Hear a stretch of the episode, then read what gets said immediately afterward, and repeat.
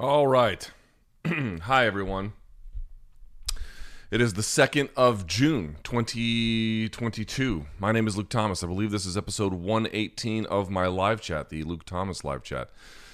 I hope you are doing well on this Thursday. I am doing so terribly, so terribly. I would like to come on here and tell you I'm doing well. I'm not. I've had two horrendous days, uh, today being one of them. Um, so I am going to try and soldier through this as best I possibly can, but it has been distracting and difficult, to put it mildly. So just want to be upfront with you. Now, looking at the questions, I pulled them up here for today. We'll get to some TJ Dillashaw stuff. We'll get to some um, I think there's some stuff about the Ultimate Fighter that I saw. Certainly some Max Volk three talk. So we're gonna we're gonna focus on that or whatever else is on your mind. Um, my normal computer died. There's a guy coming to repair it tomorrow. I don't even know what the hell is wrong with it, so I had to get a specialist in here. So I'm on my other computer today. I am not anticipating any issues, but when it rains, it pours, right? So thank you for being with me. I really appreciate it. Um, as you guys know, we'll go for about an hour on the free questions that I put up a thread for on Wednesdays. You guys fill them up, then I answer them on today. And uh, if you'd like to get a question uh, more specifically addressed, you can leave a donation in the live chat, and then I'll take a look at it after the end of the free hour. And again, for people who are new, you're like, oh, you're paying to ask a question? Not really. You're you're giving a donation, and then sort of you can ask a question um, in in conjunction with it. It's not really that's not really the way that it works. Um I had a thought, by the way. I would love to know your feedback, especially if you want to reach me at lukethomasnews at gmail.com, lukethomasnews at gmail.com. Thinking about moving the time slot for this live chat. I'm thinking about putting it on Tuesdays. Um, Thursdays have become something of a weird place to put them based on what's happening in the week and what happens on MK. Honestly, I'd rather do these almost on Sundays after fights, but I don't know how doable that is with my family time. But if you guys are interested in having this on Tuesday, a little bit earlier in the week, uh, let me know. If not, that's fine too. I'll, I'll, try and ask around. I'm not like hardcore committed to it, but it's kind of an idea I've been kicking around a little bit. I tend to think that Tuesday might be um, a little bit better for all parties involved, but I'm not. I'm not entirely sure about that. So your feedback would be appreciated, and it would be taken into consideration pretty strongly. Um, I'll put up some polls as well to see what you guys think. So, all right. Um, without further ado, let's make sure everything looks like it's supposed to. I think it does. Uh, again, I'm on the different computer, so I don't really know how this is going to go, but it should be fine. Uh, although I can see a little bit of latency there. Nothing I can do about that. All right. Let's get this party started. Uh, let's see here. Okay. Let's refresh, and we shall begin. Luke, will TJ Dillashaw be in the UFC Hall of Fame? When I look at who's in now, I would say yes. For example, Bisping is in, uh, who has won two title fights in his entire career, with one of those being against a 46 year old. TJ has five title fight wins and will likely be fighting for a belt again soon. What's your opinion on this?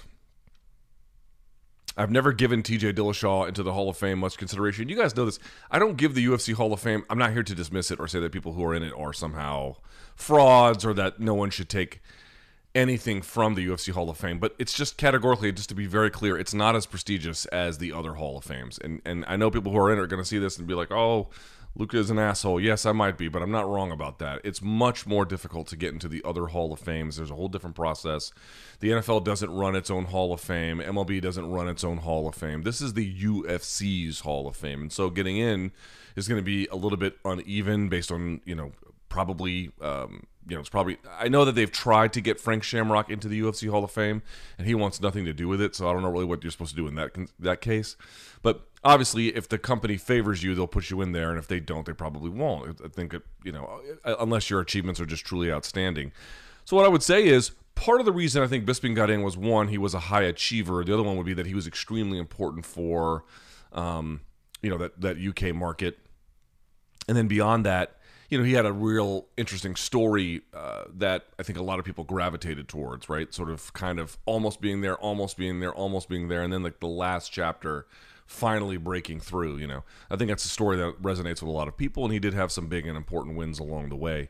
But to your point, like if you want to find other fighters who don't have necessarily that kind of a claim, but maybe when it comes to actually who they beat championship runs, whatever, they would have much more of a claim. Perhaps Dillashaw fits that bill. Perhaps perhaps others do as well. Um, yeah, I, I, suspect that he will get in. I, all this concern about oh he was the CEO of EPO, all that shit will go away. It doesn't mean anything. Um, now, if he has like if he bottoms out from here on out, I don't know. But if he reclaims the title, I would say it's almost like almost a guarantee that he would get in at that point. Also, I said this on MK, and I really want to repeat this here because it's just something that's so funny to me. Um, you know, we often hear about drugs in sport and how they're ruinous and they're bad for everything, which is just a total lie. Very little of that is, is true at all. There are obviously some harms and some hazards to anything, including drug use, but much of many of the claims around them are just total drug war nonsense. Anyway, one of the claims you'll hear is that you know, um, you know, you can't really have a career in sport and then consistently use for whatever reason. You'll be caught. There'll be health consequences. Blah blah blah blah blah. Um, or that you know th- there really is no way to lucratively climb your way to the top in any kind of reasonable degree. I just want to point out something. You had Mariusz Pudzianowski, who is not just good at strongman, and by the way, it is a burgeoning sport that is very difficult to achieve at the highest level, particularly super heavyweight uh, is one of the all-time greats in that sport. And then he goes over to MMA, and he's not quite like super amazing, but he's very good. He's he's, he's quite good actually. And it the whole time it appears to me he's probably right now, and certainly you could not even remotely compete at the super heavyweight division without significant. Uh, you know, real clear and important drug use. You just couldn't do it. So this guy's had a career, a long career. He's still in his 40s. He's out here competing.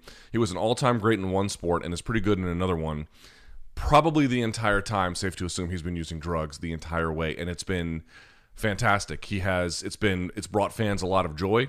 His highlight reel was shown. His uppercut over Materla was shown left and right. I didn't see a single fan complain about any drugs he may have taken. So like this idea that like drugs are anathema to sport achievement, not so much that you couldn't do it, obviously they're performance enhancing, but that like, you know, um, a long career in them wouldn't wouldn't really be possible. It's like, well, I don't know what you're supposed to say about a guy like Mariusz Pudzianowski. He has been doing it consistently for a really long time and has had tremendous results and has had tremendous acclaim and has made a tremendous amount of money the entire way.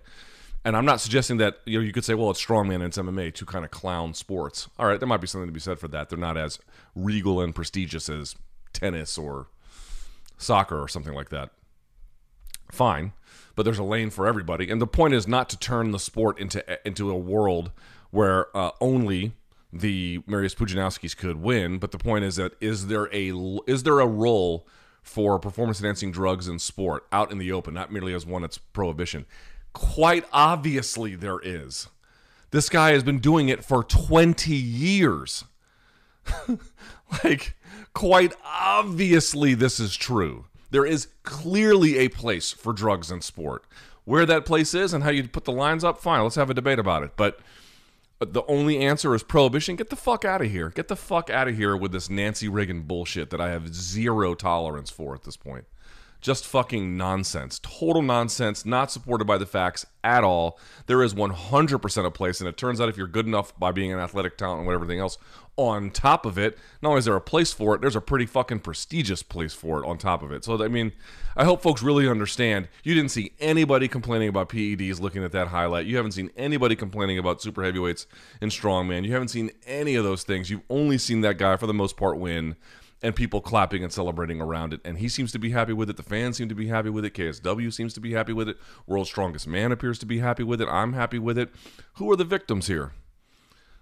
Get the fuck out of here.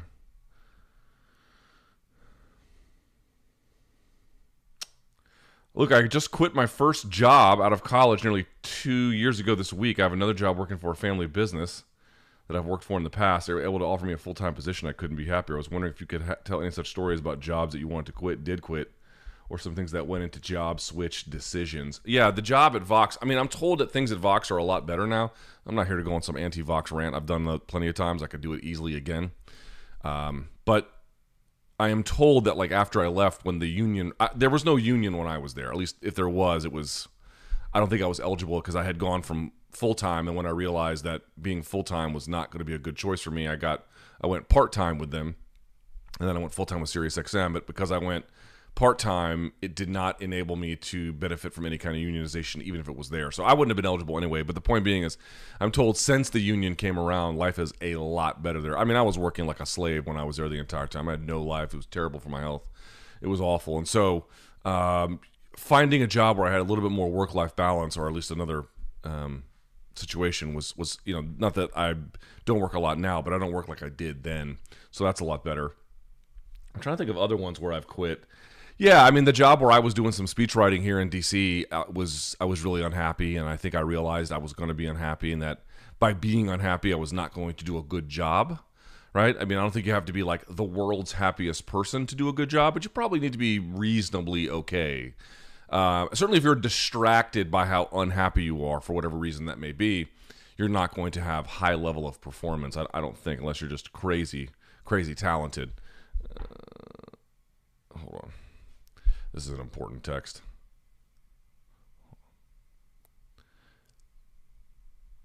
Um, so I would say that uh, other ones that I quit. I mean, you know, the job I quit to then go to Vox full time, which was the full time first full time job I'd had in MMA. Again, I told you guys this before. It was 2011. I was 31 years old at the time.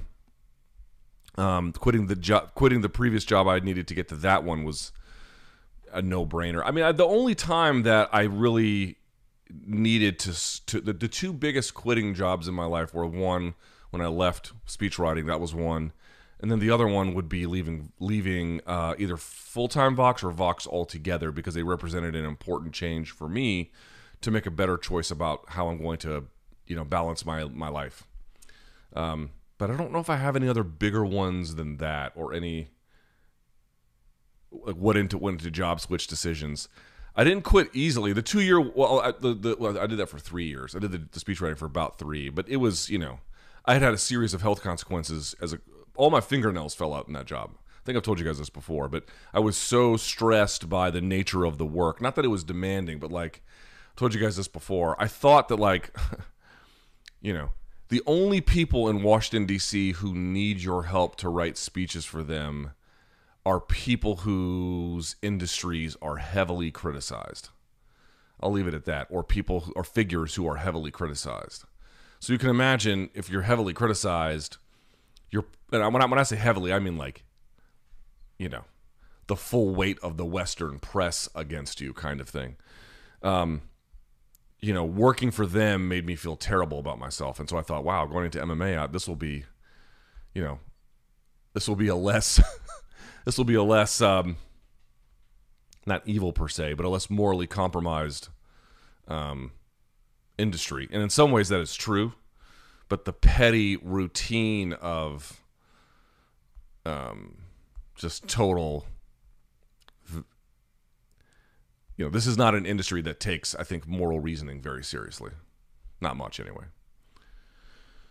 Uh,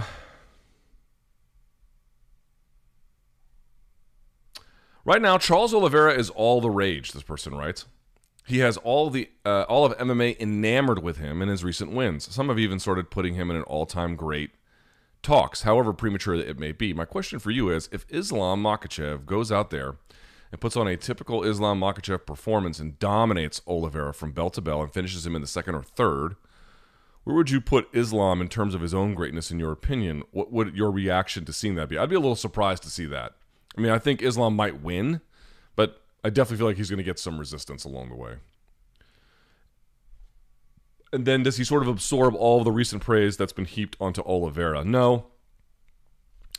Part of Oliveira's praise is the is the transformation. Yes, he is going in there and doing a lot of stuff, and of course there are a lot of new fans who maybe didn't see Charles Oliveira when he made his UFC debut, right? So there is some of that, but there are a lot of folks who have been around long enough to know like this guy used to be kind of a flake and now he's going out there and just walking down, just engaging and putting him away inside of four minutes. I mean, that is an, an extraordinary transformation. We were talking about the Bisping story, right? He was never a, a has been, but he was, you know, almost there, almost there, almost there, and then broke through in that last chapter. It's that frustration finally re- coming into a position of success and acclaim and everything finally working you know that perseverance to move through that. Part of what it's not just transformation and perseverance; it's the combination of the two.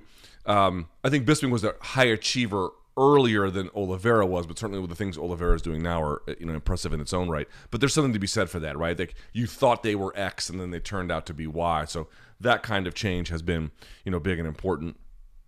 Um, which kind of explains what he's doing. Also, you know, there is just a lot of recency bias, but the reality about what he's doing is extremely impressive. I mean, he's not winning by points. You know, I guess he beat Ferguson that way, but the you know he was stretching his limbs in ways that no one had ever done that to Tony before, and Tony only hung on there because Tony's tough as shit, right? I mean, that's a very very difficult fight for him um, uh, to win outright, even uh, in the way that he was fighting it. But um, what I would say is, where would that put Islam in terms of his own greatness? To me, it gets back to like the Max Holloway slash Volkanovski versus Aldo conversation. Both Volkanovski and Al and, and Max beat Jose Aldo, and in the case of Max, stopped him twice. So in that sense, like when they met, one guy was better than the other pretty clearly. And again, you look at the Volkanovski fight with Aldo, it's not really close. Like Volkanovski wins that one pretty much walking away, even though it went the distance, and Aldo didn't take like a beating or something. Um, so then the, the natural temptation is to say, oh, these guys were better than Aldo. But the, there's a, and I, and I suppose, yes, certainly at the time that they met, that was clearly quite true.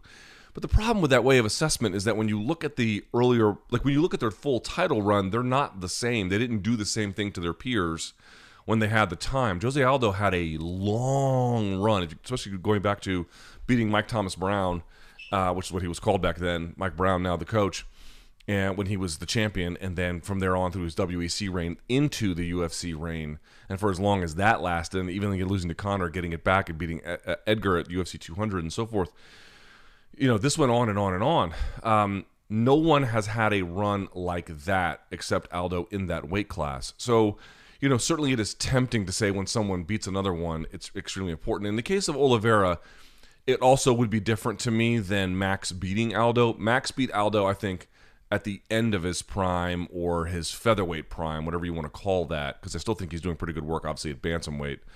Um, but to beat Oliveira now would be like smack dab in the middle of his prime. So these conversations are a little bit harder to have. But I guess what I would tell you is I would weigh the actual achievement of who he beat and how he beat them against the duration of what they have done in the totality of their resume, either overall or in a particular weight class.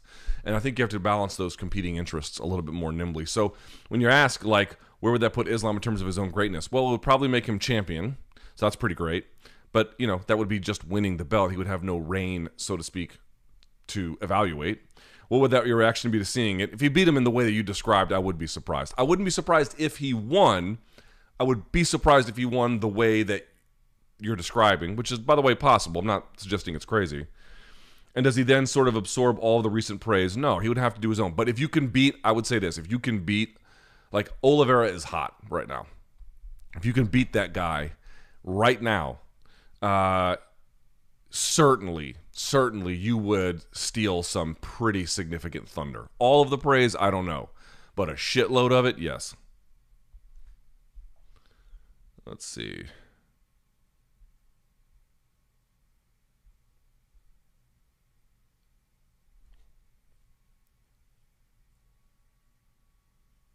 Uh, Luke, could you please explain why Adesanya versus uh, Pereira would be different in the UFC as opposed to when in kickboxing? Before you call me a dipshit donk, yes, I'm aware they are two different sports, and both will be able to employ grappling, wrestling, jiu-jitsu in ways they, they could not in the two prior fights with each other. However, while you have always pointed out how well Izzy's grappling game has grown, he still primarily uses uh, as a defense mechanism for when opponents initiate grappling with him. Yes, that is largely true with other primarily stand up fighters standing opposite him, would he even get to use that grappling in a meaningful way? Probably not, although maybe the clinch, right?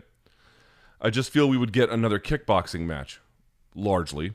And as Pereira has beaten Izzy twice, once by decision, once by KO, I'm just having a hard time seeing what would be different in the fight in the UFC. I do feel Izzy's stand up is better suited versus MMA fighters, grapplers than Pereira's um, is though styles make fights. So a couple of things. One is there's just going to be a lot of differences that you have to really kind of account for, especially for a guy like um, Izzy who has made a lot of adaptations from kickboxing to MMA to make all of that stuff work. Um, still seems like he has done some of that, but isn't nearly as far along.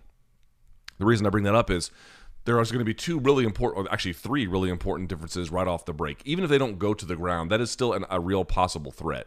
Like the, the idea that you could just ignore training on the ground as part of a camp for a title fight with Izzy seems like a real bad idea. Number one, you wouldn't want to prioritize it, but you would to not do it at all would be foolish, uh, and I don't think that would be the case. But the bigger things I would say is one, you're going from three minutes to five. Um, the distance in MMA is actually there's, there's many differences. Let's go through them. One, uh, three minute, five minutes instead of three. The distance you're going to stand at is not going to be the traditional kickboxing distance by virtue of all the other weapons that at least potentially you have to take seriously. Now, as the fight settles in, if nobody gets knocked out, that range could narrow a little bit, but I tend to think they're going to stand much further apart than they would in an ordinary kickboxing bout by virtue of weapons.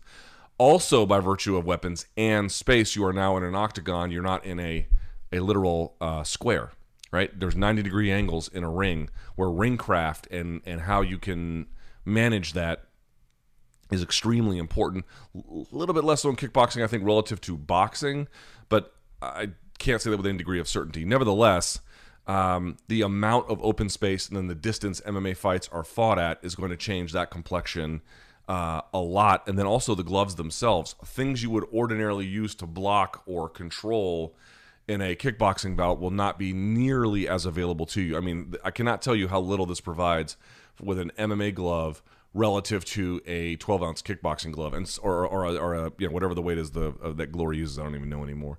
Um, but a giant boxing glove or kickboxing glove, it's not nearly the same level of protection. So the kind of defenses you can employ, the kind of tactics you can employ, the space you can employ, the amount of time you are requested to work, the ranges in which you are requested to work is going to change a lot of it.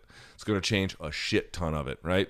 There's just a lot more things that Izzy can do, especially um, uh, shouts to Gabriel Varga has a great video on why uh, Izzy's style was good for kickboxing, but much better for MMA. And a lot of it goes down to the way in which weapons are selected and combinations are thrown and the distance they fight at. It makes that evasion style that Izzy is quite good at not nearly as uh, valuable in kickboxing. It's a much more straight up and down. Um, there's there's good defenses you want to employ. There's slipping, there's shoulder rolling, there's weaving, there's all kinds of stuff that's still valuable in kickboxing, but not to the same extent. Um, but you know, you've seen Izzy do much better with this kind of lean thing. He's able to get going because he has a lot more space to work with. He's playing at much further ranges. Um, usually, he's got an opponent where you know they're not going to be have the same level of skill, so that that may, some of that may get wiped away with Pereira. So the point being is, if you have confidence in Pereira's chances, I don't think there's anything wrong with that. But all of those variables, I mean, we don't even talk about this. The UFC has, for example, here's one thing you'll notice if you ever go to a Bellator show. The UFC has um, you know, this is my phone, right? But the phone is a rectangle, right? It's a flat. Here, look at it. It's a flat panel. The octagon is a series of flat panels all the way around. So if you're right in the middle of the panel, your view is somewhat obstructed by the weaving of the cage itself, right? The, the sort of metal pieces that make up the cage. But you have a, you, you're, you're looking at a essentially a flat object. The Bellator cage is a perfect circle, so even if you're right lined up with it, the very spot you're lined up with, you can see clearly. But even any peripheral movement to the side, it actually is quite blurred. I actually do not enjoy the Bellator cage. Um, I guess it doesn't matter if I'm watching on TV, but it really matters when I'm watching from a viewership standpoint. And more to the point, I've talked to a few fighters who have fought in both organizations, and they tell me the footwork has to be a little bit different between them. And that's just going from one kind of cage, similarly sized, to another cage of a similar size. Forget going from you know different rounds, different rules about clinching. By the way, there's all kinds of rules about that in MMA versus you know kickboxing. Um, you know, Glory had a one-handed clinch rule when I worked for them. I don't even know what it is anymore. But uh, and you could throw one and you had to let them go. You couldn't like you couldn't you know grab a tie clinch you know in the sort of traditional way and then like this and then hold it. Um, and to you know go to town in the way that like for example Anderson Silva did to Rich Franklin. I mean there's and then they stand further apart by virtue of some of the weapons that's employed. Like you know there's a lot there's a lot there. There's a lot that goes on um, that is going to make subtle differences, but the accumulation of subtle and sometimes substantive differences is going to add up to potentially a pretty significant one. If Volkanovski beats Holloway in the trilogy, is the winner of Kattar versus Emmett or Ortega versus Rodriguez getting the next title shot, or vice versa for Holloway. Okay, so let's go through this. If Volk wins, I have a feeling he's going to ask for a 155 title fight. I have a real strong inclination for that. I mean, he was itching for it when I talked to him. What was it, a couple months ago or something? At this point, and you beat you beat Max three times. Shit, you might have earned it in my view. Like that's a pretty fucking difficult thing to do, right? So there's that. I mean, you could say who else has beaten Max twice? Dustin Poirier, but Poirier is now up a weight class, and then the first time was literally Max Holloway's MMA or excuse me UFC debut. So to beat him three times would be like, forget it. So if you do that, I would say, I'll say this: if Volkanovski wins and Yair wins, they might do that. If Volkanovski wins and Emmett wins, maybe they do that. Hard to say. Kattar, hard to say. Yeah, I think if Yair wins, they'll do it. If Max wins, um, if Max wins, shit, they might do a fourth fight. But if they don't do that, I think Yair is probably the one because he's the only one of those those two, Ortega and Rodriguez, who hasn't fought Max. Excuse me, Kattar fought him too, I suppose. Uh, Emmett, I think, just has some real important work to do. Um, he's as talented as anyone in that division, but lost some time with some serious, pretty, uh, pretty serious injuries. So I would say that they're probably looking for Yair. Now, if, if Ortega goes in and blows the doors off of him, yeah, maybe you know what? Maybe they do it. I, I, I would just say that what they're probably looking for is Volkanovski either 155 if he wins, um, Max versus you could do Max Yair again because that first one was amazing. You could do Max Ortega because I think this one might be a little bit. Yeah, yeah, it's hard. You know what? There's a lot of different ways you could go. The one thing I feel pretty confident about, the one thing I feel pretty confident about is if Volkanovski wins, I think he's going to actively lobby for a 155 title fight. Someone says, I just moved to Silver Spring, Maryland. It's about a few miles north of DC, not even. Can you please recommend any sports bars in the DMV to watch UFC pay per views? Dude, I haven't watched a UFC pay per view at a sports bar in DC. I think the last one I saw, and this is true story, the last one I saw, I was actually with Mario Yamasaki. We watched um, Forrest Griffin fight Rampage together. Uh, we were at a party and we were both there. Um, that's it. That's it. That's the last one I think I've seen. Uh, when was that? UFC 92 or something? Maybe longer than that. I, I don't even remember what, what that was. But uh, I haven't seen one since then. So I'm a 42 year old dad, bro. I don't even I don't even know what the sports bars are in this area anymore.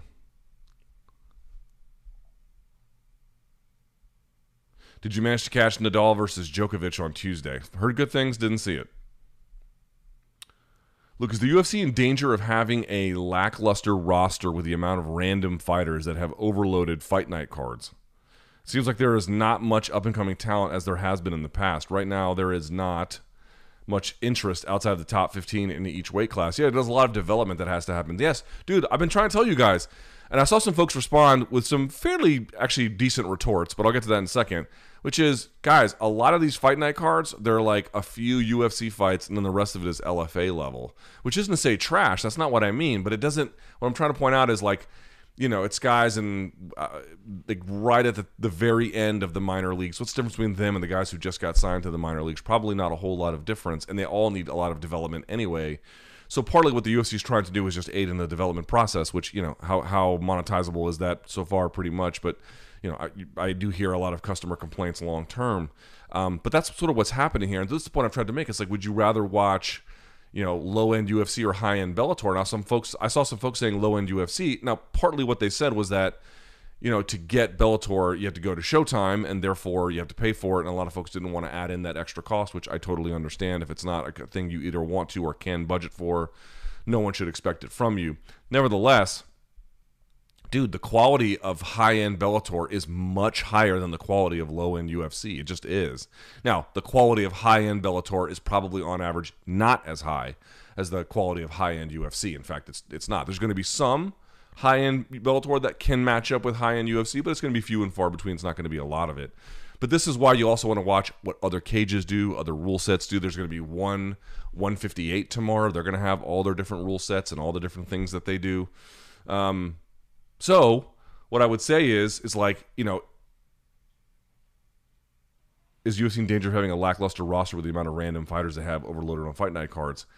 No, because because at least right now they need those guys to power all the cards that they have signed up to offer to all of their domestic aka ESPN and overseas broadcast partners, BT Sport, you name it. They need to fill them and they need to fill them by making sure that there are enough fighters in each division who are being brought along to a sufficient degree that they can either get rid of them when they need to or turn them into something like prospects or move them up the food chain or just keep the divisions running.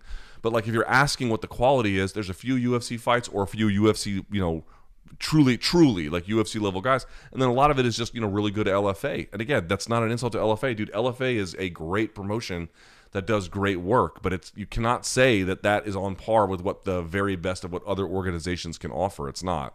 It's most, it's most certainly not. Luke, I've noticed some in, in, some discussions concerning fighter pay, there is an undertone that fighters should be paid less to quote keep them hungry and fighting more regularly end quote. I personally find this kind of approach slightly repulsive from a moral point of view, but I can understand from someone who finds the UFC's matchmaking model entertaining. Yeah, I guess if you don't give a shit at all about the humanity of them, that's a great way to put it. Uh, I'm not saying you do, but like in theory, and you know, speaking proverbially, do you think there is a way to mediate between what the fighters deserve in terms of fighter pay and what they want in terms of matchmaking and the desires of the consumer? And if so, what model might that resemble? Yeah, it's called boxing. I mean, listen. Uh, I have long been a believer that I would prefer to see an MMA union come around and um, or at least a union for UFC fighters, and there could be a separate one for Bellator and everybody else. And through that union and that sort of you know collective bargaining and all, all the things that go in with that, agree to a, a set of terms on likeness rights, on bonuses, on pay, on you name it. Now, a lot would change because then they would go from being independent contractors to employees and when you're an independent contractor, you ostensibly have a series of benefits that they, by the way, they don't currently enjoy. Like, like uh, to borrow from Erik Magraken, I can't tell my gardener he can't go gardener for garden for somebody else. I mean, I don't have a gardener, but let's say that I did. I couldn't tell him that, but that's what UFC effectively does. So like, they're not, they don't even have the benefits of being an independent contractor. But like, forget that for a second. If they get became employees, I'm not sure how much they would have to. They would have to weave in still some ability to say no because it's not like when they hand out the NFL schedule to the Bills and to the Commanders and to the Patriots and everybody else, they can just look at the schedule and say, "Oh no, we're not playing these games." Like they're gonna, you're gonna, you, you ha- you're an employee of the team, you have to play those games. Um, so they would have to like put in some kind of measurements to still have some say over matchmaking. Otherwise, UFC could just tell them who they have to fight, and that's just the end of it. But in general, I thought that would be a much better comprehensive way to make sure everyone's needs are met. There is a criticism to make of that model, which is that without um, true free agency um, along with it that uh, and other you know in a league where you have other te- teams bidding for your services that's what drives up salaries. Without that kind of model you wouldn't be able to really you could drive up their pay somewhat through collective bargaining but not as much as you would if you really gave them the ability to be true independent contractors. But i have to tell you folks I, my, my belief in not so much in the value of a union but in the possibility of one has been absolutely shattered. I don't think it's I could be totally wrong. I've been wrong before. I'll be wrong again. I don't think that it's very realistic to expect the fighters to sign on to it. There is a profound fear, I think, of what um, might happen to them if they vote in favor of a union, whether those fears are rational or not. I think there is a significant amount of Stockholm syndrome among the fighters who seem to be under the impression that this is a uh, uniquely advantageous situation to them which is hilarious um, and sad. And I think that there is what I would call actually fair trepidation, or at least you know a, a real un- unclear sense of like what would a union do for me. Um, but there is just a, and, and I'm not going to call it a gen, like anti-union sentiment. Sort of implies uh, almost a informed political position that's not what I'm describing. But when I say anti union, I mean it in the more loose sense of the term. Like, well, what do I care if he gets anything? All I care about is myself, right? They're not speaking about, like, well, unions in the labor market. We're not speaking like a labor economist one way or the other. What we're suggesting is that sort of that, that general sentiment about like fuck that guy I, I, I don't care about him i only care about me that is pervasive in the sport and as long as there's this lack of cohesion even if they all do have mutually overlapping interests how do you really get them there the next best alternative is the boxing model. And I had this debate on Twitter with folks, and there were some fucking morons. Dude, my favorite thing on Twitter is a fucking idiot who retweets me and wants you to know that I don't know what I'm talking about. But in their tweet, I had some fucking moron. Who was it? Magic Man MMA or whatever his stupid ass name was. He retweeted me being like, MMA journals don't know shit about boxing. You know, only the top boxers make more. It's like, dude, imagine thinking you're dunking on someone and what you actually do is offer up the most naive, simplistic talking point that isn't even exactly 100% true. It's, it's mostly true, but not entirely true. And uh, actually, it's not true at all. Uh, part of it is true, but there's a big part of it that's not. But it's the most naive, simplistic talking point that actually underscores how little they fucking know and they want you to not be able to discern the difference so that you can just decide that you know general media antipathy for no good reason is a thing that you should do. What a bunch of fucking clowns. Full of clowns everywhere. Guys the boxing model relative to MMA at least as it currently stands it is inefficient. It is clunky.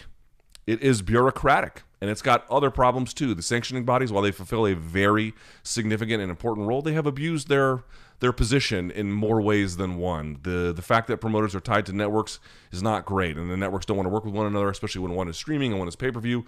Just creates a lot of complications. I'm not here to tell you they're not meaningful, very good criticisms of boxing, or that everything that they do is. Um,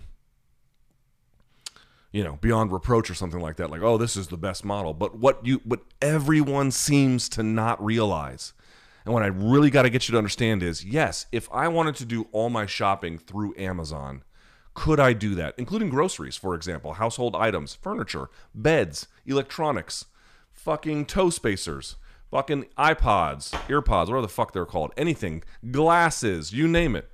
Could I do that? I can get almost anything on Amazon, but can we really say that long term consumers overusing Amazon to meet their consumer needs, that this is going to be good long term for consumers? Or at a bare minimum, the the uh, the various markets that are affected by this giant in the case of Amazon monopoly overtaking it you cannot make that claim with a straight face. You cannot. You cannot say long term monopolization benefits consumers. Every element of monopolization tells us the opposite. And certainly there's a debate to be had about whether the UFC is a monopoly but if it is not and it is in my view that it is it is damn fucking close. And right now they are very good and I will admit about matching consumer demand. But over time, that's going to be a little bit harder to do. Because some of the cracks in the in the facade are beginning to emerge a little bit themselves over time, that cannot be said to be good for consumers. Uh, that will take some time for it to truly emerge unless it, something changes. But more to the point, I go back to this all the time. It's like, dude, the process in boxing is inefficient on purpose, and it's inefficient because they have made it bound by rule of law to empower the different power centers so that there is at least some semblance of parity. And you can find any number of ways in which that is lost. But what you can't say is that there is there is better parity between talent and promoter in MMA. There is, if anything, fucking less. If anything. And this claims about like all this bullshit about you got to keep them hungry and boxers are overpaid. Dude, this is just Gordon Gekko 1980s fucking bullshit. There ain't an ounce of truth to any of it. None. Zero. like these, it's just, you know, it's like, hey, how do you lose weight? Well, you have to make sure that you have fewer calories uh, going in than going out. You have to measure this in a sustainable way, and you know you have to have your diet locked in and uh, a suitable amount of water, a suitable amount of you know activity and whatnot. These are all the ways in which we know for a fact you can lose weight. Oh, how about if I if I sun my perineum? How about if I take this magic fucking alkaline water? It's like it, all of that voodoo bullshit, including, you know, you got to keep them hungry. That's all a mindless distraction for mindless people. That's what that is. That's that's the low-hanging fruit for idiots.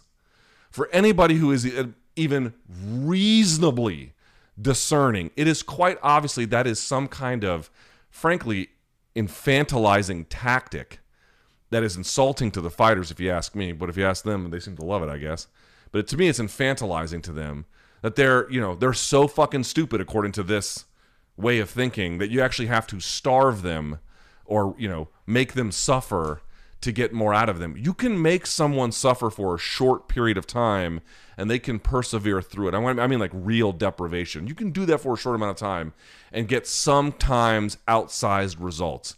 But over the long term, you are most certainly going to get the opposite of that. Deprivation and the will to persevere, that Count of Monte Cristo shit, there's a window on that, homie. There's a window on that. You cannot do that forever. And the longer that goes, and by the way, most of the people who ever prize fight will not be champion. Most of the people who prize fight will not be a top 10 or top 5 fighter. The vast majority of them. You're going to keep all of them hungry. The argument is about what are they entitled to by virtue of how much revenue is generated and their role in it. End of argument. Everything else about like, well, you got to fucking put scorpions in underwear so they crush their balls in the middle of fights, and that's going to make them fight harder. I mean, it's just, it's the, who who has been hit in the head with a tire iron to the point where they think this sounds convincing? This is convincing to nobody who has taken Economics 101. This is convincing to nobody who has even a decent ability to reason through some of these problems. This is convincing to people who have no idea what the fuck they're talking about and they're expecting a powerful person to tell them what to feed or to what to accept, like a baby bird being fed this because they have no other basis upon which to make any kind of uh, informed judgment. That's it.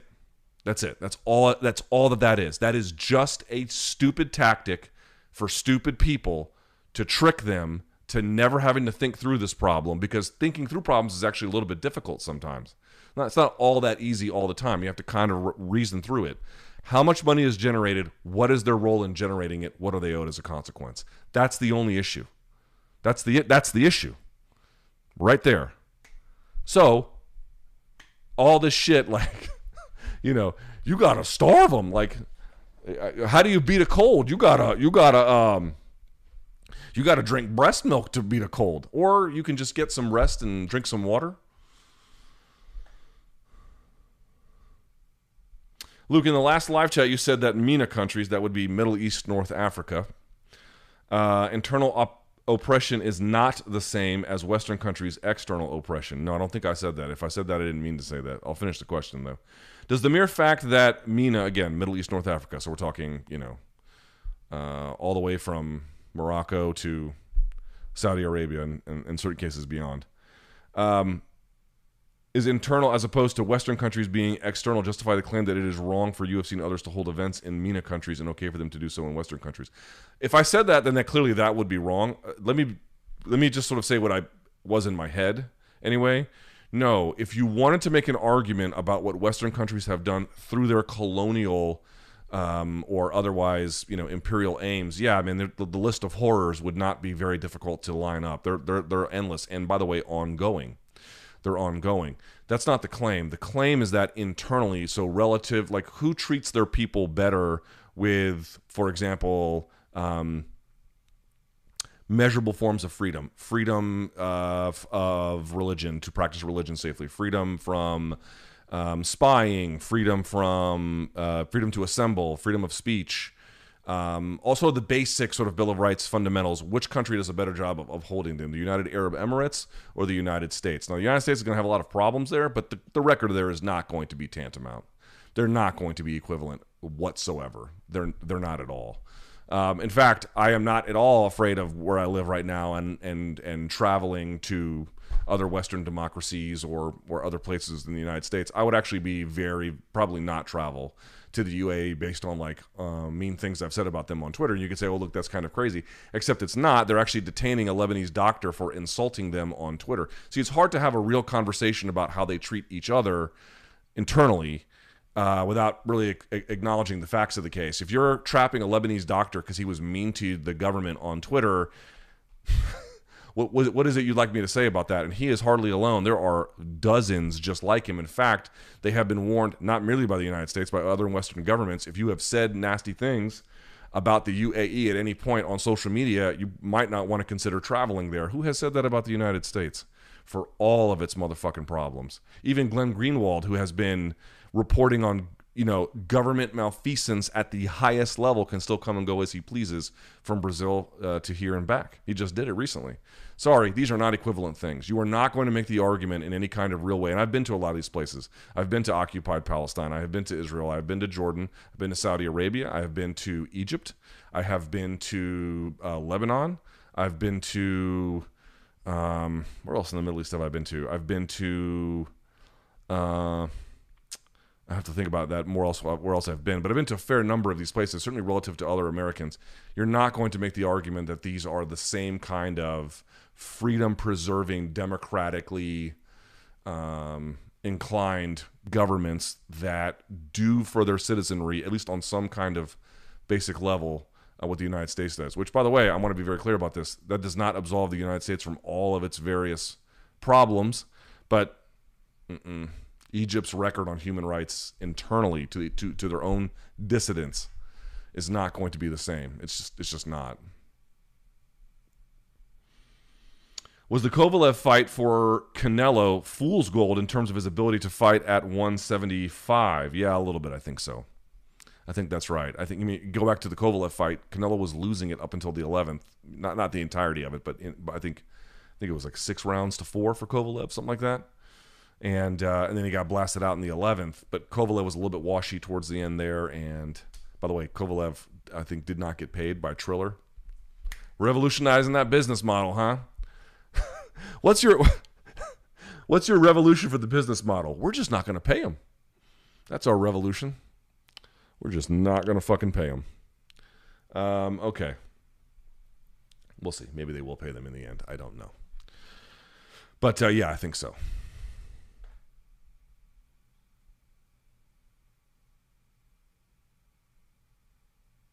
Luke, any tips on negotiating your salary with your bosses? I am two years into a career in public accounting and have a performance evaluation coming up on Friday. Yep, I know exactly what to tell you. Have a very clear sense of what your number is. I'm going to make up a number. You might make more than this, you might make less than this. I'm just going to pick this number because it's easy to do the math from this. Let's say you make 50,000 a year, right? Let's say you want to go in there and let's assume that your goal is to get to 60,000. Maybe it might be more, but we're just playing with the numbers for a hypothetical scenario. You want to go in there, you want to ask for 70. You want to over ask, and you have to have, dude, let me just be very motherfucking clear with you right here. Dude, no one is going to advocate on your behalf. And if they can take from you, they will. Your employer does not love you. They're not going to love you back. Your job is not going to love you back. You need to go in there and fucking take it. And that's, and I don't mean like be rude and demanding and fucking pounding your fist on the on the table. That's not what I'm suggesting, but you need to be your own best advocate. If you were if you could send another person into the room on your behalf, what would you ask for? And the strategy would be always ask for more, knowing that they're going to bring the number down. If you're trying to get to 60, ask for 70. I should ask for 75. What's the worst they're going to tell you? No. Okay, then they tell you no. You know, and uh, also you might want to know what your performance evaluation is to some extent, assuming you've done a good job. Now, if you haven't, then all of this is off. But if you've done a good job, if you've been really valuable for them and you've been on the job for a little while and you're asking for a raise, then fucking ask for it then ask for it. And if they don't want to give you one, start looking for a, a, job somewhere else and either take that job or take that job offer and then go back to your current place and be like, match it. If they don't want to match it, leave. no, no one, no one. Your boss is not. Look at me.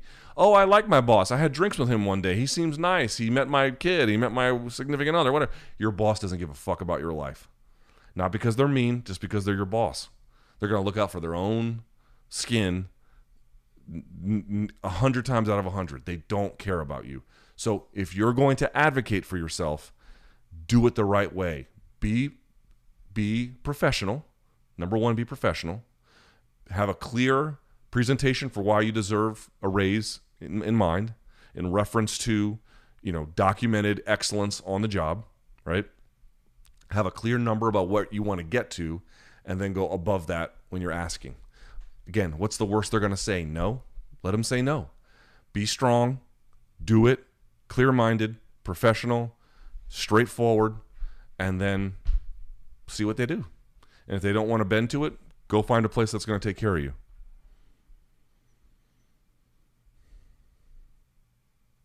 Luke, I recently finished the new HBO miniseries We Own This City about a corrupt Baltimore task force. It's excellent and would recommend. With DC being relatively close to Baltimore, I was wondering if you would witness, or at least in your opinion, on the city's long-lasting issues with police corruption and reform. You're like the fiftieth person to tell me I need to see this movie or a mini miniseries. Everybody is telling me to watch this. I've not seen it yet. I don't have any larger comments about it, but I'm going to make a note about it. I cannot tell you how many folks have told me to go see this. Luke, I make my MMA debut this weekend on June 3rd. Oh, shit.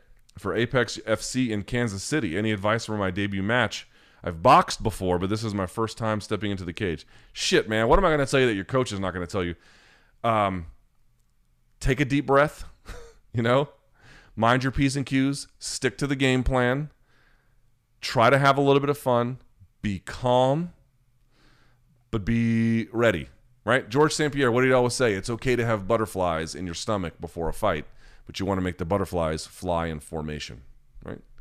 That's the issue, yeah?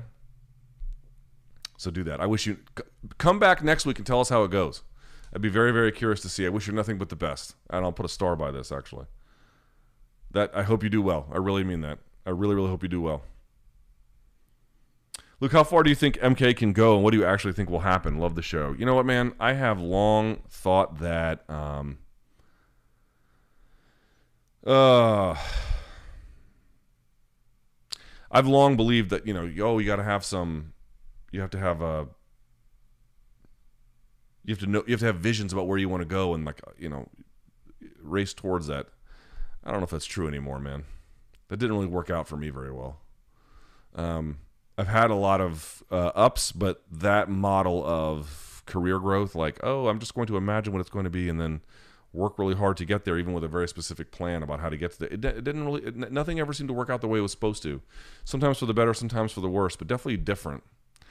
So how far can it go? I don't fucking know, man. I really don't. Um, I love it. I'm to keep building. Um, I don't know. I honestly don't know. This one doesn't have a thumbs up, but it's got Vinnie Paz. Okay, I started listening to Vinnie Paz because of your Instagram stories and became a fan, but was a bit disappointed when listening to the End of Days track. I'm glad you brought that up. We talks about all sorts of conspiracies, some of which have been debunked. How do you manage to separate the artist from the art? Um, he has walked almost all of that back in his new album. His last album, or was it the Jedi Mind Tricks album? I think it may have been the new JMT album, the last one.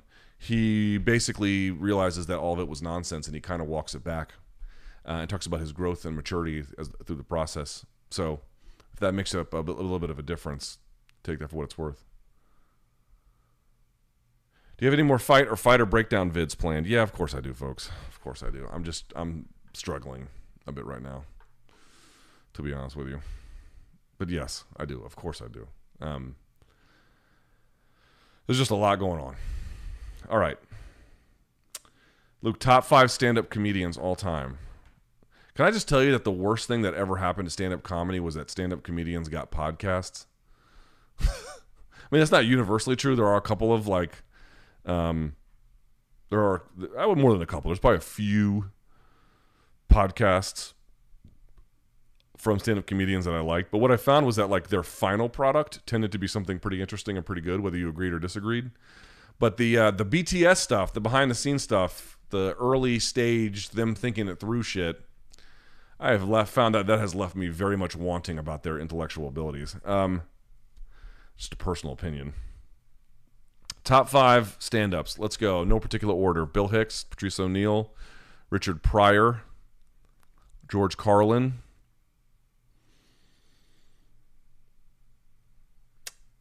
Ooh. Who would be number five? Hmm. That's a tough one. Maybe Bill Burr. Maybe. Um, I don't know. I don't know who the fifth one would be outright. Maybe, Bill Burr. Maybe. I have to think about that. I used to really, really, really like Nick DiPaolo, but he kind of went off on a very angry, weird tangent. Um, I told you guys I like that dude. Uh, what's his name? Stavros Halkias, or his name is Stavvy Baby. That dude is fucking hilarious. He he makes me laugh. But um, all time, yeah, I guess I'd probably go with those five, something like that.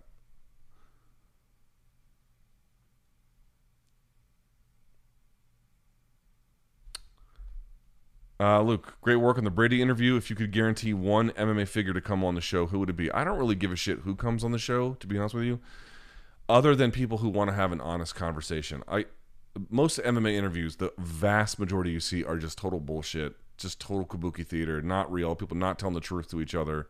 And you know, again, I've engaged in that too. It's almost like zo- zombie walking my way through the industry, but it's just nonsense. And so I don't really want to do that. You guys know I don't want to do that. Time to time, I guess I'm forced to do that, but I really don't like doing it, and I've tried to avoid it best I can. Um, anybody, anybody who's interesting who would be willing to talk about things in a real kind of serious way. Other than that, I don't, I don't really want to talk to them. Thoughts on Dillashaw's comments on Paddy's work ethic? In short, he said his habit of blowing up between fight camps will lead to major health issues and shows a discipline lacking in being a champion. I tend to agree the time he probably has to spend on road work to get his weight down could be better used if he stayed in a relatively good shape year round in his skill development. I mean, what I would say is, I don't think Paddy's that young. How old is old Paddy? 27. Yeah. What I would say is, um, you know, if you're 27, you can probably get away with shit like that in the way that he can. I think the way that TJ said it was quite mean. Like, oh, he likes diabetes. It's like, okay, can we relax with that shit, please? But in terms of his like, you know, I just don't see Jon Jones is like the only one I've ever seen like blow up a lot between fights. I mean, yes, all of them kind of gain weight, all of them get a lot bigger, and then there's a lot of process, but not to the extent that you see from Paddy. Paddy is, is a little bit unique in that regard. So what I would say is that like, you know, do I think it's hindering his career right now? No, I don't.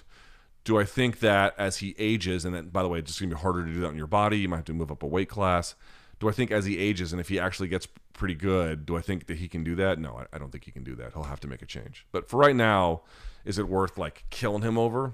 No. Luke, if you were advising Conor which of the following fights to book for his return, what would you book? Diaz, Masvidal, Chandler, or Ferguson? Probably Ferguson.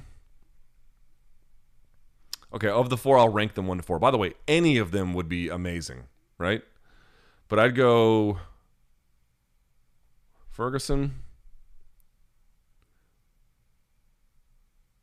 Ferguson, Diaz, Masvidal, Chandler. Now that could be wrong because you might say, "Oh, I think Conor could KO Chandler easier than he could KO Masvidal, maybe even Diaz." That might be true, but you're gonna. If I was advising him, I think along those lines, like uh, I think Ferguson is a lot more winnable now than it once was. Not to say that Ferguson couldn't win, but more winnable now than it once was. And then Diaz and Masvidal would be, you know, you already beaten Diaz, uh, and Masvidal would be, maybe I put Chandler then Masvidal, but Masvidal would be a much bigger check. So hard, hard to know exactly.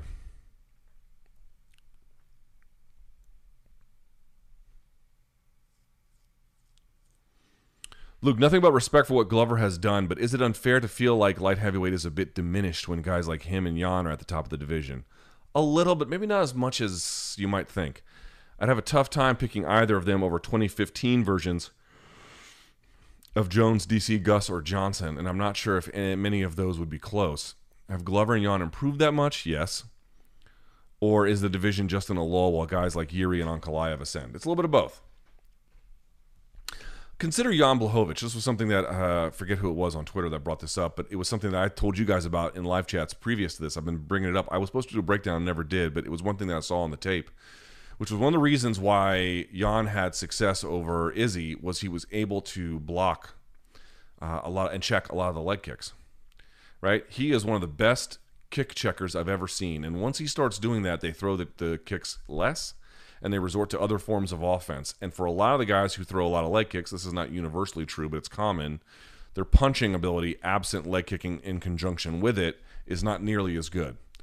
And so he forces these guys into different ranges and weapon choices where they're not the same kind of fighter as themselves by virtue of being an extraordinarily good kick checker, leg kick checker. He's so good at that. It's maybe one of the best ones I've ever seen, and I mean that quite genuinely. Like Jan Blachowicz did to uh, uh, Adesanya what nobody does, and he did it by stopping the vast majority of the leg kicks. You know, I've said this before, dude. You guys want to beat him? The Whittaker fight, the Romero fight, so many of his fights. He may not do all the kind of stuff that he did, you know, to Derek Brunson or Paulo Costa, but he does the steady, accumulation of leg kicking over and over and over. And sometimes those are the only things you can really judge around on. And he's clearly got the better of them there. Well, then I guess he wins. You have to take that away from him. That's exactly what Blachowicz did.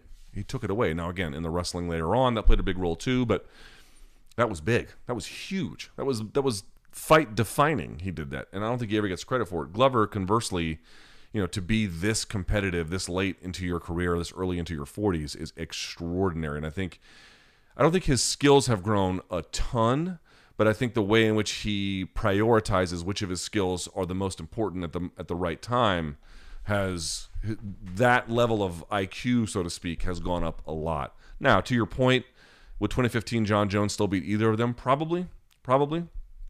So you're right to feel that they, you know, are these the guys who are just as good as Jon and DC now that Jon and DC are gone? Probably not in that sense, but as I mentioned, I think they're better than before. And also, you know, when you have a singular figure or one or two of them kind of dominate a weight class and then they move on, it takes time for the weight class to kind of circle, uh, I should say, cycle through itself. And you're seeing that with Ankalaev. You're seeing that with some of these other guys coming up. So I think you're right to say that they're not the same. That's fair. But I would be a little bit cautious about dismissing, like, nobody gets to a weight class title.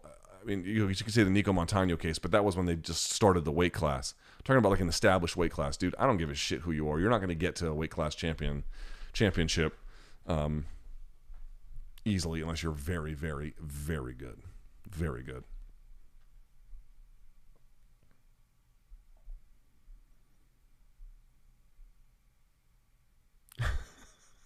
Luke, of the three undefeated ranked welterweights, Khamzat, Brady, and Rakhmonov, is there one whose tools and style stand out as being able to provide not only a title winning run, but a title sustaining run? We don't know. We don't know, dude. Khamzat looks like he's got a lot of abilities, but he fought like a dumbass against Gilbert. We need to see if he can tighten that up.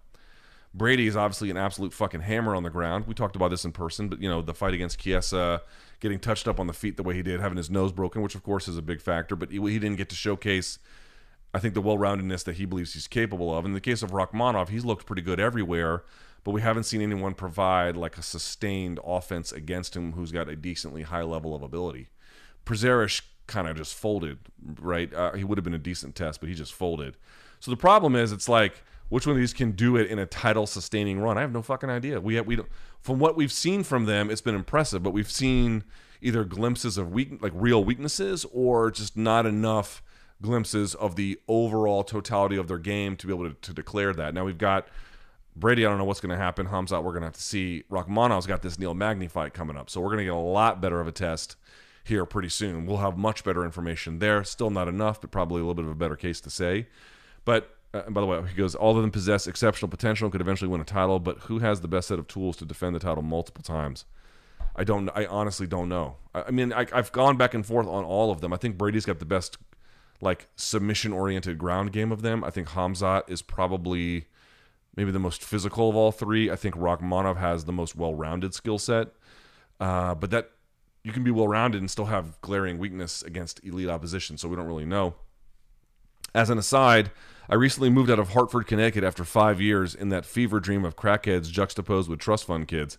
Amazing BC chooses to stay in that state, but I guess when you grow up in misery, you don't ever really understand how miserable you really are. That's fucking hilarious.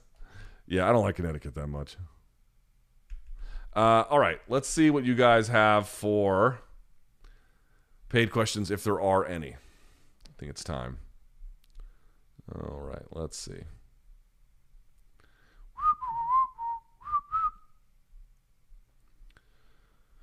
Okay. Uh, da, da, da. Not that many today. Okay. Luke, I live in Colorado and I'm not bashing on Utah, but why the fuck is the UFC going to Salt Lake City for Usman's next fight? Could make Denver like UFC 267 do Rose versus Andrade. She promised to fight her in Denver plus Gaethje. I think they've been to Denver a bunch. I think they're trying to go to not newer markets because I think they've been to Salt Lake City before. At least they tried to go, but they probably want to begin to massage some newer, underdeveloped markets. Denver is a much more developed market. Hi, Luke. Some of your favorite Uh, what are some of your favorite Kurosawa films other than Ran? Have you seen Yojimbo? Yes. Hidden Fortress? Yes. And High and Low? I finished High and Low again for like the 50th time last week. The last scene in High and Low is incredible. Yes, I've seen all of them. Seven Samurai is another good one. Um, Redbeard is another good one. Um, there's a bunch. There's a bunch that are good. Someone says, sorry about the rough patch. Thanks for the content. Excited for everything Max Volk 3. Yeah, me too. Thank you, buddy. I appreciate it. Sorry if I'm being a, a Debbie Downer. It's just sometimes you have good days, sometimes you have bad days. I have had a series of very bad days. Took your advice in January of 2021 and bought a Thomas Pink shirt when you mentioned it on your podcast. Just moved to Nova. Went to the inn at Little Washington based on your recommendation. Best food I've ever had. Yeah, it's but expensive. I told you guys when I went there, I didn't make much money. I didn't know how much the food was, and I brought a date along because it was my sister's birthday, and it was three fifty a person. I was like, I don't know how. I think I had to sell shit to make rent that that month. This was a long time ago, like in the in the aughts, I think like two thousand seven or something. I was like, holy shit, I'm so poor. Um, but it, food was good. Normally miss the live chat, so don't have the chance to leave a donation. Thanks for all the great content. Thank you, Jack. I appreciate it. All right, everyone's asking about my BJJ background, which I've discussed a thousand times. Uh, what's left of my cartilage? I don't think my cartilage is the issue. Um, but anyway, what are you gonna do? Uh, Luke, it's my 30th birthday today. Happy birthday! Any advice for a guy with no kids or significant other heading into this new chapter of his life? 30s will be better than your 20s in general, you should know yourself a little bit better, and in general, you should make a little bit more money in your 30s than you did your 20s. And you should still have many, not all, of the same athletic benefits, at least up to 35 or so. You should be pretty similar. So, all I would say is it's almost a chance to do your 20s over again, but a little wiser, a little bit richer, and a little bit, um, a little bit more self-aware. Embrace it. I would give if someone was like, could you be if you could be 25 or 30 again, what would you be? I would I would take I would take 30. I think from a business standpoint, Dana made a mistake allowing Conor versus Floyd. Sure, the UFC made money, but Conor's MMA career was shortened. Do you agree? Maybe. Also, the other part that is it spawned all of these like not copycats. There are some people trying to do you know obviously boxers versus MMA fighters or whatever, but I feel like it spawned all of this. Well, we can't quite give you boxing and we can't quite give you MMA. What else can we give you that's something kind of like it? And all of the various forms that looks like. And I don't know that that really benefited the industry all that much. It certainly made it bigger, but it seems like it created it.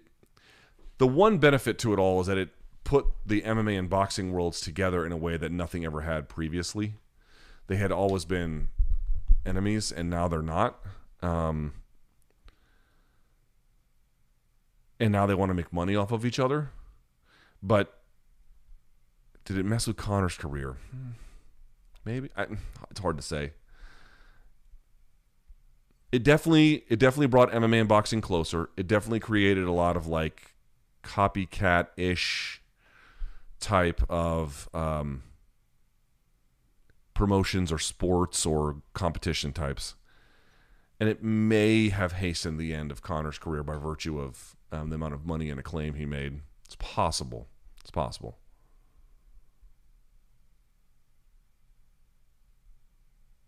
Luke, you said that considering Shevchenko as the GOAT is a hipster take, she beat three former champions and the current bantamweight champ. Who's the current bantamweight champ? Uh, Pena, yes. What makes this such a hipster take? Uh, because I don't think her record of dominance is as good as Nunes's or even Cyborg's. You'd have to just roundly disregard the length of resume and the quality of competition. Now, to your point, hers is pretty good too. But I think it it's it's less hipster and more just premature. Because to your point, like she's certainly on a very good path, but I just feel like it's very. I feel like people are like, oh no, no, no. What you're not thinking about is what Shevchenko has done. I'm like, no, I'm thinking about it. I, I recognize how valuable it is. I don't consider that on par with what Nunes has done.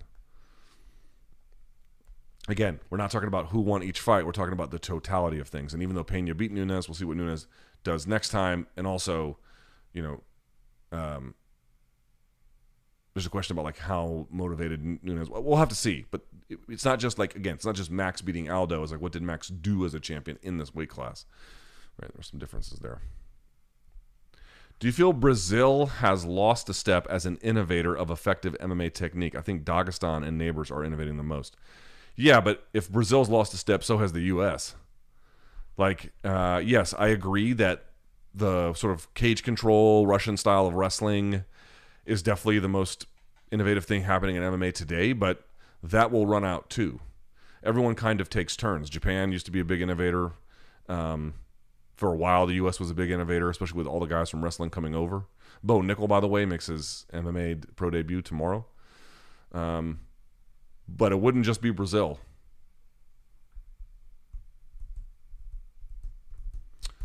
All right, I'm going to ignore the second part of the stupid ass question, but I'll answer the first part. Luke, what changes do Volk and Max need to implement in the third fight? I don't think Volk needs to do hardly anything different. the things he did the first two times were great. It won him the fight both times. The question is, what is Max going to do? I've sort of been over this before. I think with Max, um, I think Max is going to have to find a way to make it ugly. I think he's going to have to find a way to clinch. I think he's going to have to find a way to find the back. I think he's going to have to find a way to move into the line of fire and take risks. I think if you just try and play at range with Volkanovski, it simply will not work. He's too clever about building offensive sequences together. He's too clever about feinting and moving and changing angles and ch- switching stances and thinking he's going to go left and he goes right, thinking he's going to go low and he goes high. If he has room to do that and he has space and time to do that, he's going to do that on everybody. How do you take away the room, time, and space? You have to get up in his face and you have to have a different kind of phase of the fight. Easier said than done, obviously, but I think you're going to have to do it. Even if you just sort of shoot for a takedown and then you just clinch, you have to can't allow him to clinch break, and you have to go to work from there. Like you, you can't you can't allow him to just move. If he can move and he has time to move and set up, I don't, I don't think anybody can beat him.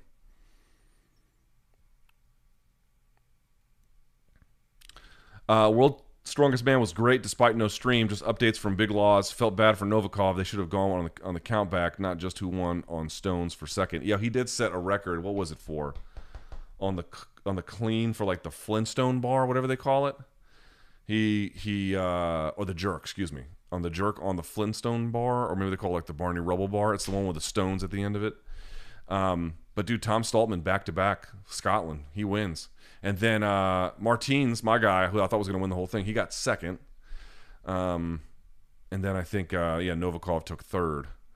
Uh, I'm looking forward to seeing what happened, but um, brothers, bro.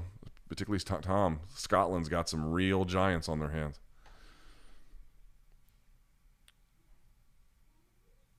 If you were 18 and you were able to choose to be an elite athlete in any sport and could be guaranteed a career in said sport, what would you choose? Soccer. Soccer, or maybe NBA. Um, they tend to make the most amount of money. Uh, the NBA contracts are absurd but yeah, probably that. Probably NBA or soccer, maybe tennis, something like that. Something where like, you know, my wife and I were watching the U.S. men's game against uh, Morocco last night, and like they had Christian Pulisic up there, who by the way was berating fans for not wanting to spend a thousand dollars to go watch a friendly in Cincinnati. Like, sorry, Christian, this ain't you know Stamford Bridge. Um, and like the sponsors in the back were like Nike, Volkswagen, fucking Rolex, whatever. You know, again, the the the the clock for like the U.S. Open is always sponsored by Mercedes, Visa. You know, like sports that have like those kinds of sponsors probably are going to be the kinds of sports that have a pretty high degree of appeal and a significant earning potential.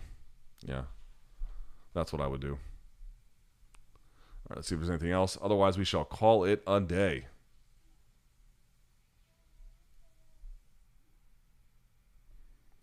Couple more. Luke, thoughts on the copycat factor and the insane amount of coverage these school shootings get being one of the major causes? Yeah, there's actually a lot of evidence. Oh, I had homework for you guys. I was going to tell you about it. I didn't get to it. Um, okay. Yes. Thoughts on the copycat factor. There's actually some evidence to suggest that the way in which we cover these mass shootings actually inspires future ones. So there actually really is a question about to what extent, not that you can't or shouldn't cover them. I think that people should know about these horrific situations. This guy in Tulsa, do you see this? This fucking asshole goes and buys an AR-15 at 2 p.m. and at 5 p.m. goes into the hospital and kills the doctor who he blamed for, I guess, a insufficiently corrective back surgery that was still causing him pain. Went and go picked it up and went right to the hospital and just offed four people, including a uh, receptionist at the desk and another doctor and a patient.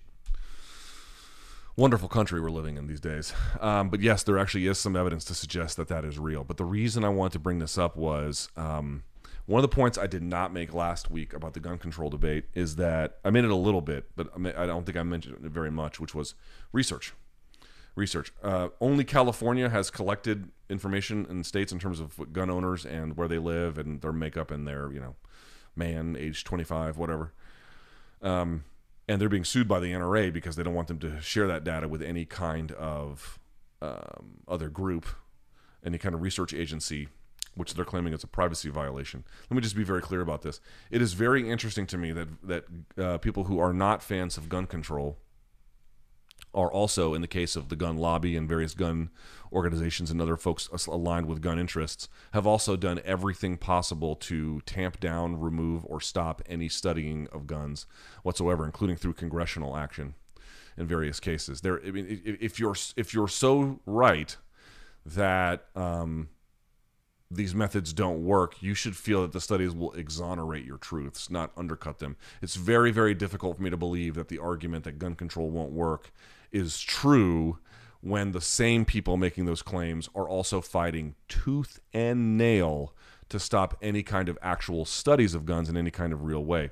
But something interesting has happened. Uh, Rand Corp, which does a lot of different um, work in a lot of different fields, but a bit of a think tank in certain regards, but more than just that. They put out a study called The Science of Gun Policy. It's actually their second edition, and the first one came out a few years ago they now already have enough information subsequent to issue a second edition of it. You can get it for free at their at their website. Again, it's called The Science of Gun Policy. And what they lay out is a map of what these various gun control measures are, whether it's licensing, whether it's like mandatory waiting periods, whether it's red flag laws, you name it, all the various different ones. What studies are that we have and what does it say? And what what is kind of interesting what the Rand Corporation says is that there is some information to indicate that some of these methods can have uh, a measurable impact, some more than others. And, and, by the way, a lot of it's inconclusive. But the main thing that they draw, and this is this, they look at virtually every study possible. What they basically say is there's hardly any studies done on any of this stuff, and most of the studies done are total shit. and in particular, the studies done that uh, try to show that that guns actually improve safety are like categorically to be dismissed that they are the most poorly designed studies that they've ever seen. Now, it's also true that there are some studies that show, in fact, many studies that show, like for example, um, I'll pick one: mandatory waiting periods that they can have sometimes a very limited or even modest effect on what uh, happens there. Also, they did find that there's actually a lot of evidence to suggest um, stand your ground laws increase homicides. Uh, guns in homes where domestic violence takes place increases the risk that a gun will be used in a domestic violence dispute, right? So there's lots of other things that they found that totally counteract that. But in terms of finding like a real workable set of solutions, it's a bit of a mixed bag. I think anything that would be the first thing you would want to say is the first thing you would want to say is significantly more research has to go into this. So we can actually get a clear sense of what doesn't really work what works okay in certain situations. Like for example with red flag laws. Now some of these are going to have civil rights components but a red flag law if you guys may not know is basically a law that would trigger a court or a law enforcement agency to take away someone's guns if they are deemed an imminent threat to themselves or others. And what they have found with red flag laws and by the way they're all designed differently state to state state, jurisdiction to jurisdiction. How do you know one case from the other? What they found is that they're actually very beneficial for um, stopping or at least delaying suicides. Suicides via gun death, anyway. Um, it's not so clear that there's any kind of real component to stopping a gun violent crime externally, right? So it's a question of like people like, oh, we should do red flag laws because that sounds really good.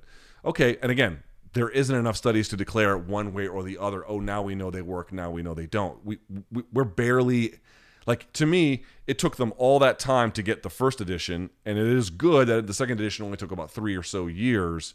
But the but the authors of the study, which looks at again all of the other studies out there, is that most of the studies out there we can't even use studies that purport to show guns actually increase safety there's like, like zero evidence for that whatsoever that's just total nonsense but that what is true about gun control measures still is very much a matter of debate and significantly more research is done. If you are confident if you are confident in your position whatever that may be you should believe that the research will exonerate you over time. That is what I believe. At a bare minimum, I would like to know what works and what doesn't, and how well it works and how well it doesn't. That is in desperate need of more study. Surely we can agree that 19 dead children in Uvalde and now four people dead and was it Tulsa, Oklahoma, and everybody else involved. Surely we can agree that their deaths merit perhaps some not merely introspection, but some rigorous statistical and analytical work by qualified professionals to see what kind of measure what how, how do we understand gun violence? How do we understand gun deaths? What are the various trigger points? What are the various ways in which it materializes itself? And what are other economic conditions that bring it about? All of these things socioeconomic political you name it. We don't have nearly enough of it. But if you'd like to see what does exist out there in a very sort of comprehensive and clear form, you can get the PDF at the RAND Corporation's website, The Science of Gun policy. It's about as comprehensive a look on what actually is out there that uh, and what it says, with the giant caveat that we barely know anything by by direct virtue of the gun lobby and various gun interests blocking every attempt at doing actual research around this, which I think should tell you all you need to know. Yeah, someone's like, "Did you see the uh, World's Strongest Man results?" Of course I did. My friend thinks based off of the strength of being a man, he could be beat any of the women in the top 15 straw weight.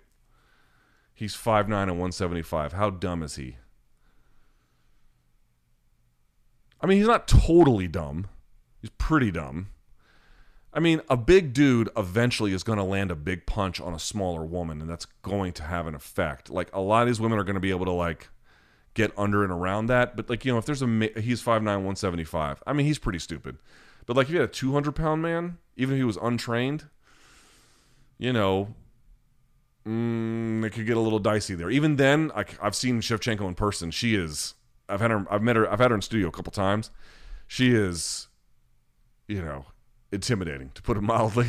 Maybe not her, but yeah, like uh, that's not straw weight. I get, but you know what I'm saying. Like, um, you know she's 10 pounds apart. Um, so yeah so yeah there is a little bit of that. Uh, you, you just don't want to sleep on like there's a weight class for a reason. Um, how much can training overcome those differences? A lot a lot but not not in totality. So your friend is mildly to moderately stupid but not like completely stupid. How about that? And then last but not least hope you have a uh, hope the rest of your week is better. Me too man. It's been a bad one. It's been a bad one. All right I'm not gonna I'm not gonna annoy you guys with the rest of this. Uh, I'll leave it there at that. I appreciate you guys watching very much. It means a lot to me. I hope you guys are doing well. Again, one more time.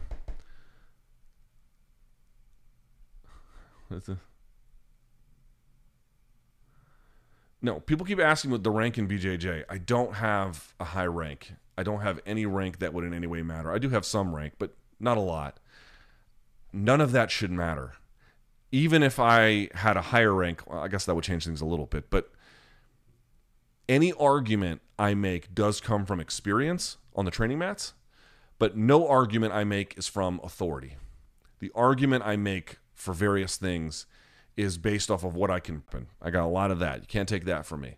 But I was not a high achiever. I was not impressive. I never competed one time. I never wanted to. It never interested me.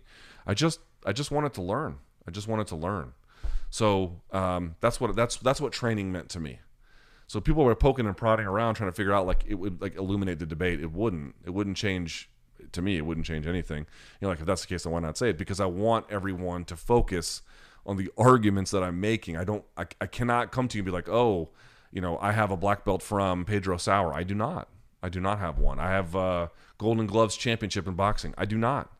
I was a state champion slash Division One qualifier. I was not. I was not any of these things. I'm not any of those things. I'm just a guy who paid attention and asked a lot of questions and spent a lot of time trying to understand this stuff and then trying to take a small portion of that and give it to folks who have none of it. Right? That's the other part about this conversation like when I do tape study you know, if you go to college, for example, there's, you know, economics 100, 200, 300, 400, and, and, and various levels in between. I don't imagine that I'm teaching 400 level economics, right, or the rough equivalent. I'm, I'm probably closer to one or two.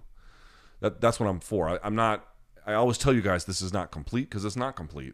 I don't pretend that this is the final and definitive account because I know it's not the final and definitive account. I don't have the ex- expertise to say such a thing. But what I do try to say is here are my claims, and then here's my evidence for my claims. See what you think about that. I do have enough experience to at least know my way around um, a fight in various dimensions, but I don't in any way pretend that this is like, you know, my my analysis is on par with what a striking coach could tell you, or what a BJJ coach could tell you, or what a wrestling coach could tell you. But it most certainly is not. It's enough for a certain kind of person to get something out of it. That's it. That's all I hope to do. There's a lot of people who never get a chance to train or who've trained a little bit who don't really understand. There's a lot of folks, a lot of folks like that. In fact, I would argue that's the biggest group how do we give them some information that they can then use as a guidepost to understand fights better? That's that's all I'm trying to do. No more, no less. Hope that helps. All right. Thank you very much. I greatly appreciate it. Uh, thumbs up on the video, hit subscribe. I'll try to get this up as soon as I can on podcasting, and um, it's appreciated. Luke Thomas News. If you want the live chat on Tuesdays as opposed to Thursdays, please let me know. Okay. Uh, with that out of the way, I think it's time we call it a day. I will see y'all next time.